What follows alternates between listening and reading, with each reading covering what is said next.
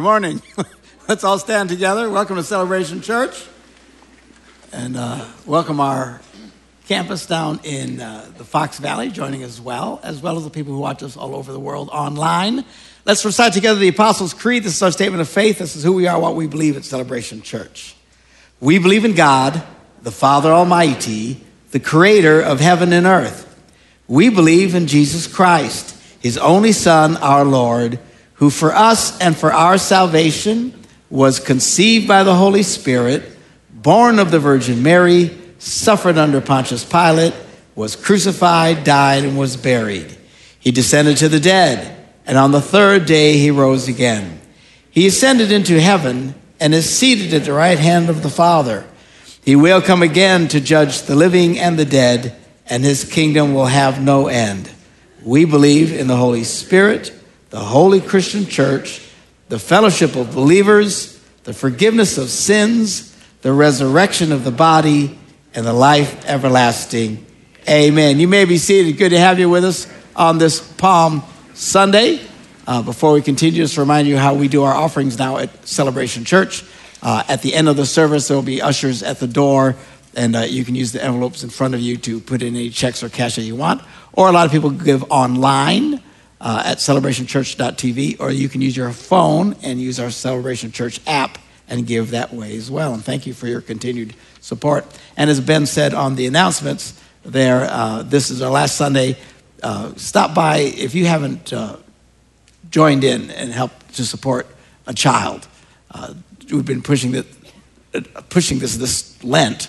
Uh, stop by there and take a look at it. For not a lot of money, you can help provide food, medical, schooling, education, opportunity to teach these kids about Jesus uh, is a way for us to reach out. One of the most purest ways of giving is for missions and that sort of thing. The reason why is because you can't benefit from it.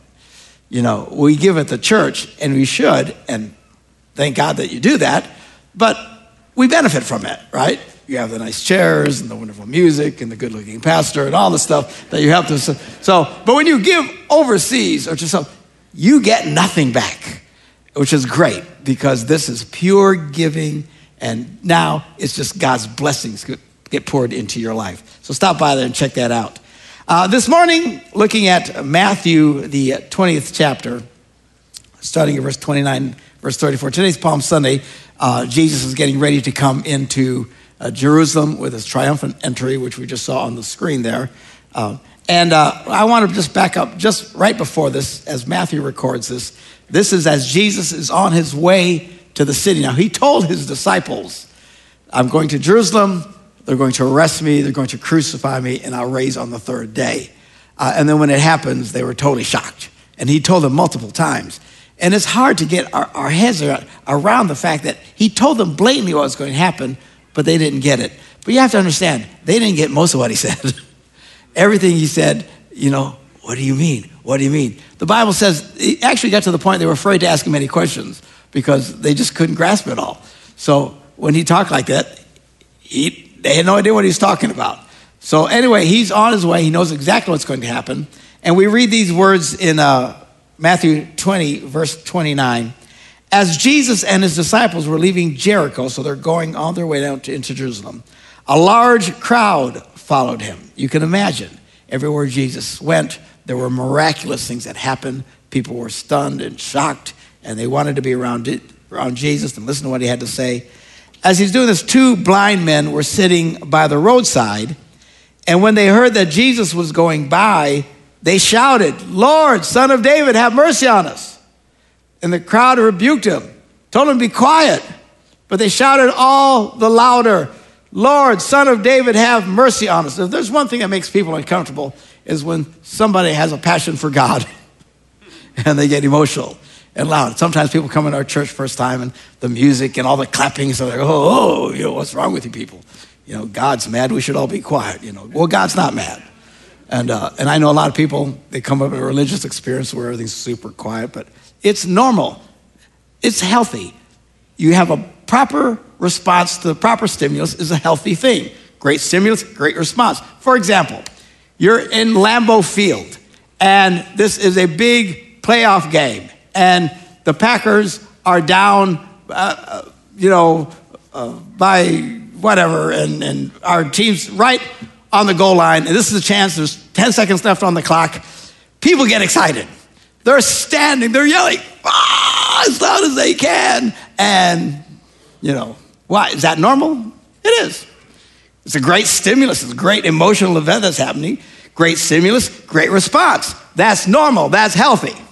Now, if you go to Lambeau Field and there's nobody on the field and nobody in the stands, and you're standing there for three minutes just going, ah, you're a little crazy, all right? Because there's no stimulus and a great response. See, that's why people think Christians are a little crazy. They don't understand the stimulus. God is doing great things in our midst. And when you start to understand this, you get emotional. Now, this guy's, these guys' stimulus was they had a great need. They were blind, and they heard about Jesus healing people. Well, what are you going to think? What's all this noise? Jesus going by. Jesus? Heal us. And he starts screaming at rest, be quiet, be quiet. And they just yelled all the louder. And Jesus stopped and called them. He says, What do you want me to do for you? He asked. Lord, they answered, We want to, we want our sight.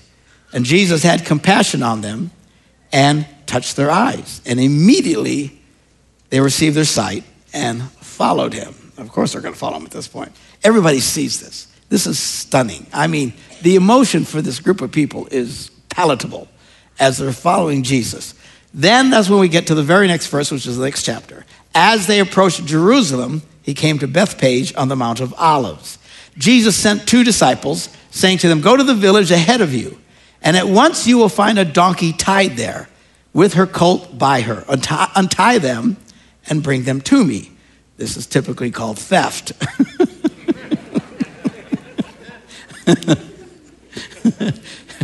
Jesus says, if anyone says anything to you, and I'm pretty sure they did, just say the Lord needs them, and they'll send them right away. And that's what happens. This uh, took place to fulfill what was spoken through the prophet. So this is prophesied hundreds of years ahead of time, talking about the Messiah coming. Say to your daughter Zion, see, your king comes to you, gentle and riding on a donkey, on a colt, the foal of a donkey so, this is a major, major thing. This is one of the boldest things that Jesus did uh, in front of all the religious leaders is to become riding into Jerusalem uh, on a donkey because they knew of this prophecy. I'm sure lots of people had ridden to Jerusalem on donkeys before, but this is different. This is a huge crowd. They're all celebrating. This is just in their face as he's doing this. And the disciples went as Jesus had instructed them. They brought the donkey and the colt and they placed their cloaks on them for Jesus to sit on. A very large crowd spread their cloaks on the road, while others cut branches from the trees and spread them on the road. That's why it's called Palm Sunday. Uh, they could have called it Cloak Sunday, but that doesn't, doesn't sound nearly as cool. it makes no sense. Anyway, so the crowd's going ahead of him uh, and those that followed shouted, Hosanna to the Son of David. Blessed is he who comes in the name of the Lord. Hosanna in the highest, uh, in the highest heaven. So they are celebrating. When Jesus entered Jerusalem, the whole city was stirred and asked, Who is this? Now, I, I, I point that out just to, to point out that it is often debated because what happens, they're yelling and celebrating him as he comes into the city. By the end of the week, the crowd is yelling, Crucify him. There have been lots of sermons preached about the fickleness of people, how one minute they can be this and this. I really r- remain convinced it's not the same group of people. I'll explain that in a little bit. People are fickle, but they're not that crazy. Uh, to one minute celebrating, and the next minute, let's kill him because he didn't do anything. He didn't do anything that would have set him off. People say, well, because they were disappointed that he didn't become king. Yes, all speculation on their part. I'm telling you, he comes into the city, everybody's shouting, but when he gets to the city, everybody, everybody there is going, Who's this? So it wasn't everybody, all right? Clearly, these were people who followed Jesus, who heard about Jesus, and celebrated Jesus as he came into the city. And the crowds answered, They said, Who, Who's this? That this is Jesus, the prophet from Nazareth. So, Jesus, the first thing he does, he enters the temple and he causes all kinds of trouble. He drives uh, out all who were buying and selling there. He overturned the temp- tables of the money changers and the benches of those selling doves. It is written, he said to them, My house will be called a house of prayer, and you are making it a den of robbers. Now, Matthew's just putting it just very matter of fact, and you can imagine other scriptures, uh, gospel accounts say he had a whip. You know what you do with a whip? You whip people. so the Lord comes in and he is kicking butt and taking names. He goes and he's smacking guys, get out of the way. He's taking these tables because they basically turned it into a bazaar uh, for profit making, which is not what they should have been doing. So he does this. This has to shock all the religious leaders. I mean, this is what is he doing? Who does this? How, and of course, why don't they react much to it? Because they knew he was right and they were wrong in allowing this. So they just go, you know, stayed quiet, but they're getting mad. They've been getting mad about Jesus for quite some time. So anyway, he goes into the temple and does this, and then the blind and the lame came to him at the temple, and he healed them. So he continues to do these miraculous things. Now, we read it so matter of factly, but stop and think. If you're standing there and there's a guy who's blind and Jesus touched him, all of a sudden he can see, what does that do to your head? Wow, that is incredible. And the stuff that they were seeing, people who couldn't walk, all of a sudden he touches them and now they can walk. This is stirring the people and they are amazed at what is, Jesus is doing. And when the chief priests of the uh, law saw the wonderful things he did, they weren't happy about it. they didn't like Jesus. And what really ticked them off is that the children were shouting in the temple courts, Hosanna to the Son of David. And they were indignant. So the kids are shouting Hosanna. Why? Because the whole crowd was shouting Hosanna, and Jesus is doing all these things, and kids are just skipping around, Hosanna, Hosanna. And, and the uh, Pharisees are just fit to be tied. Do you hear what these children are saying? He asked them. Yes, replied Jesus, I can hear. Have you never read? And then he quotes from the Old Testament From the lips of children and infants, you, Lord, have called forth your praise. And he left them and he went out of the city to Bethany where he spent the night. So this is what's happening this week. This is Sunday now, Palm Sunday.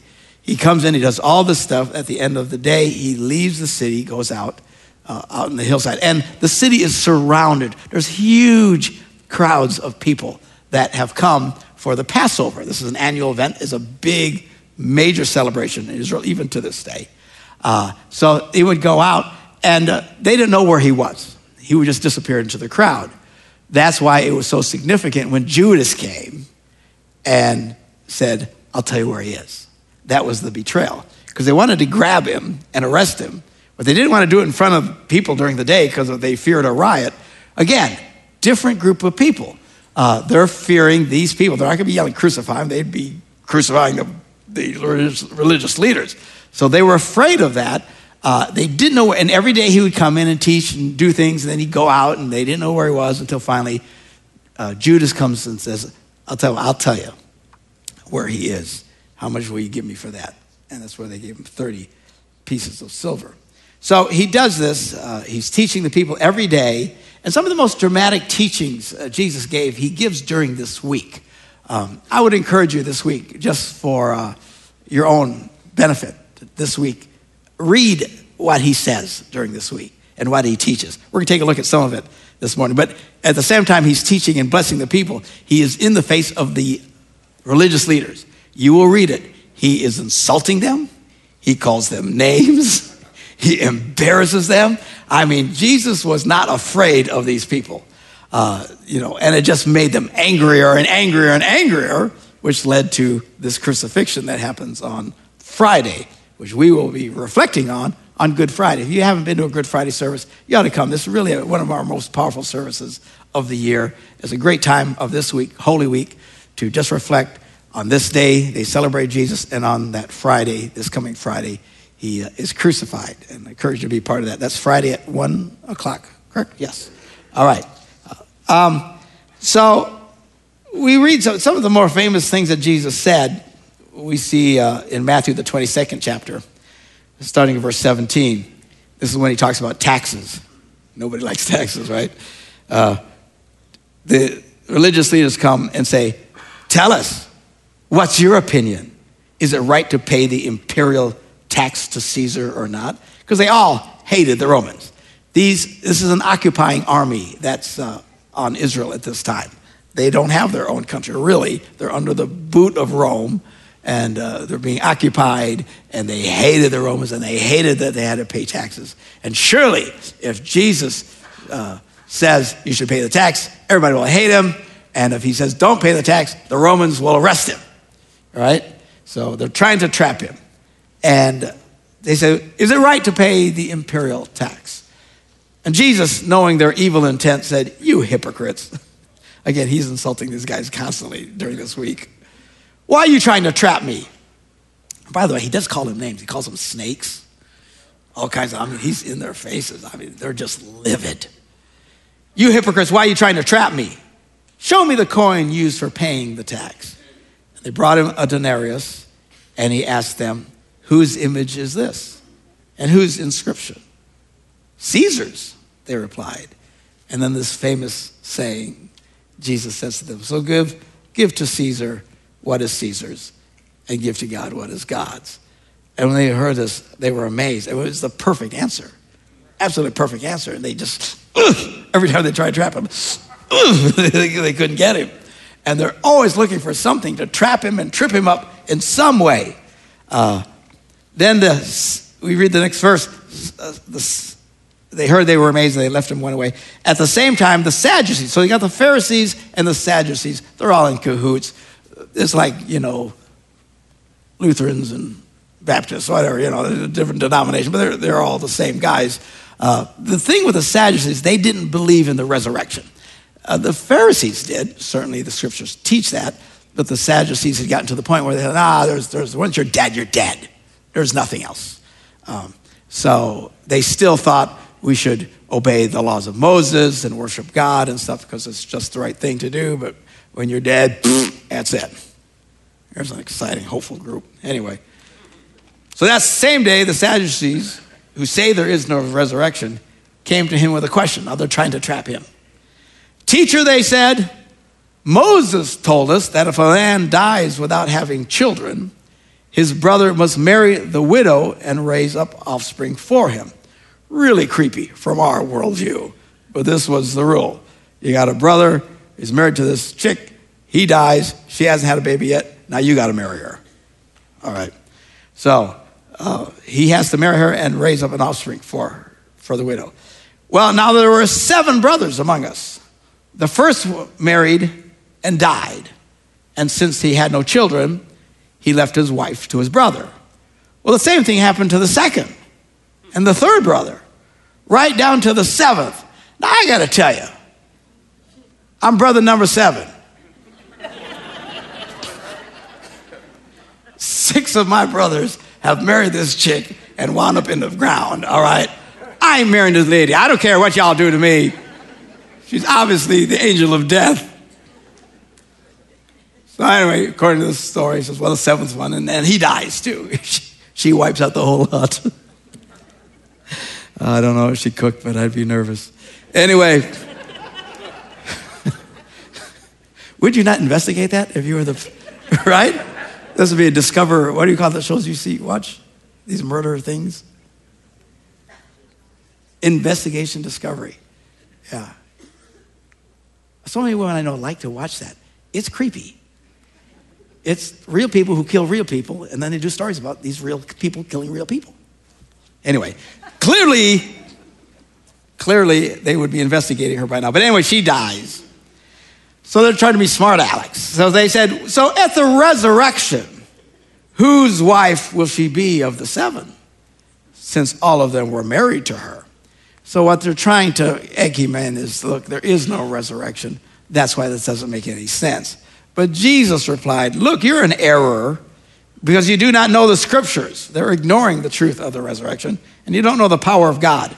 At the resurrection, people will neither marry nor be given in marriage. They will be like the angels in heaven. So there is no marriage in heaven. Now, I got to tell you, as a pastor, I cannot tell you how many times people have asked me about this. And I know we live in a time of great biblical ignorance. But I think you're a Christian and you've been a Christian for years and you don't know this answer. Come on, pay attention to this stuff. Read your Bibles, get educated. People say, you know, you, you married, you married another woman after your wife died. When you get to heaven, which wife you gonna have? And I was, look, Jesus said there is no marriage in heaven. It's one of the reasons they call it heaven. All right, so yeah, the guys are clapping. You better stop that, man. You'll be sleeping on the couch tonight. Hey, I'm a big fan. I just signed up for round two. All right, so I'm, I'm, a, I'm good with it. It's, I ain't doing this forever. You know, I mean, there's wonderful parts, and then, of course, marriage is, you know, joy and misery. It is, right? If you're shocked because sometimes marriage is hard, you are delusional. Of course it's hard. There's somebody else in your face. I, I always tell my wife, she's always instructing me. It's amazing how I've survived this far in life. Because apparently I don't know how to do life. and I'm always thanking her, thank you. For, I don't know, I don't know how I would have made it this far without your instructions. So anyway.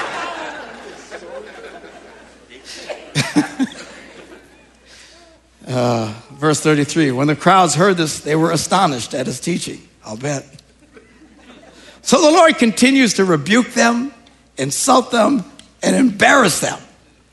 Uh, and by the end of the week, the people are yelling, Crucify him. But I am convinced it is not the same group of people because we read in Matthew 27, verse 20, after Jesus is arrested, it says the chief priests and elders persuaded the crowd to ask for Barabbas and to have Jesus executed. This is a ginned up crowd.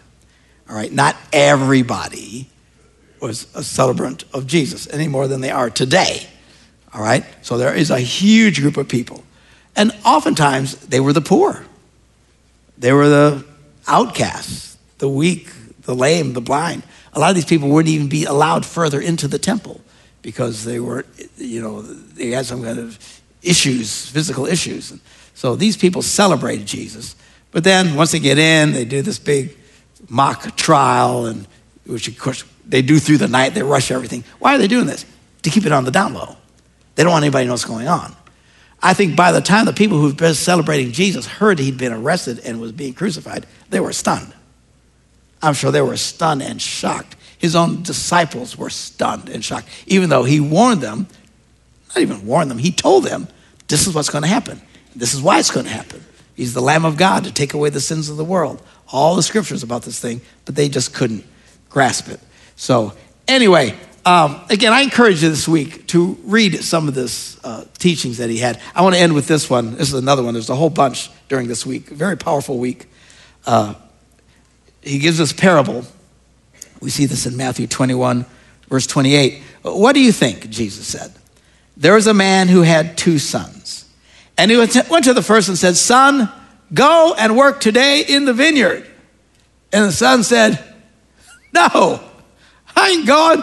I hate your stupid vineyard. I got stuff to do. Why do I got to do it? Why is everybody picking on me? This kid has a lousy attitude. Sound familiar, moms, dads? But later he changed his mind and he went. Then the father went to the other son and said to the same thing Go work today in my vineyard. And he said, I will, sir. Thank you for this opportunity. I love the vineyard. This is awesome. Yes, I'm going to go. I'm going to make this happen. He had a great attitude. But he did not go. And Jesus asked, which of the two did what the Father wanted? And they answered, the first. You see, the point of this simple little parable, it's not always so important what you say. And granted, you want to say the right things and you want your kids to have good attitudes and stuff. But let me caution even you parents with teenagers, they will often exhibit very frustrating attitudes toward you. Try not to react too much to it, which is what they're trying to do anyway, trigger you. Focus on what they do.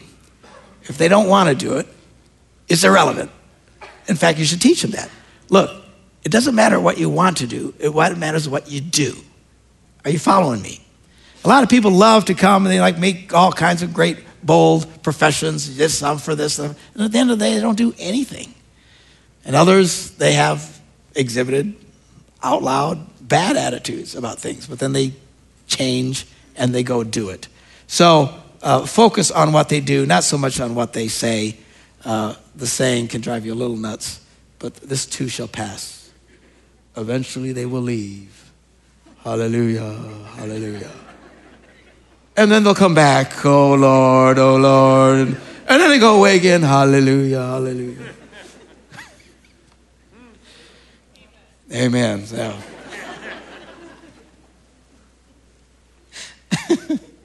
How many of you had your kids leave and then a few years later they come back? Hands everywhere. Yeah, that's what happens. It's interesting. Amen. We just had your son now is back, Tayton. We're excited he'll be in the next service. He's in the Coast Guard. Yeah.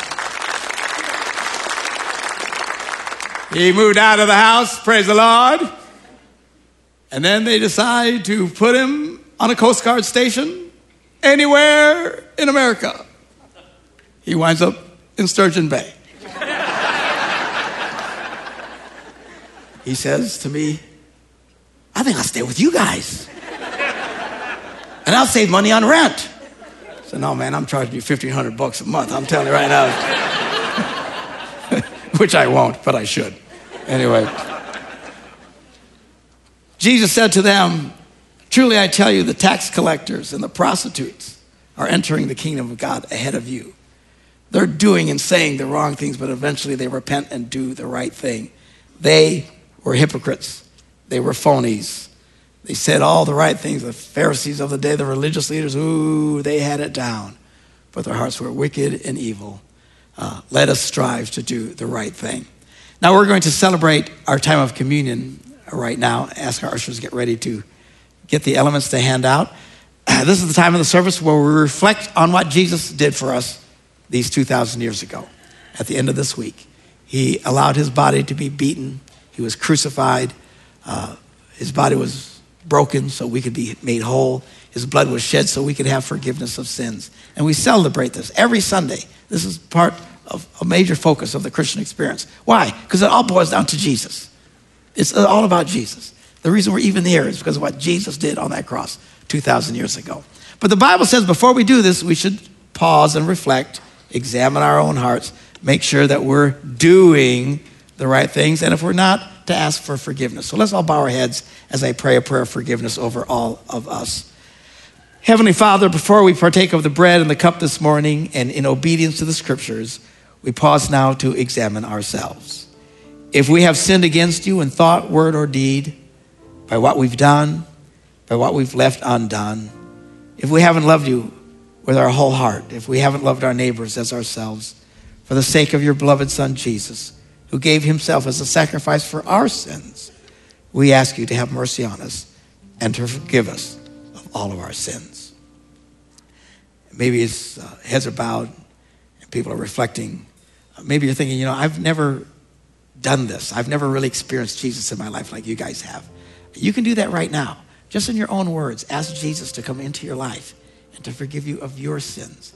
And you can take your first steps of faith this morning and allow God to start working inside of you. Amen.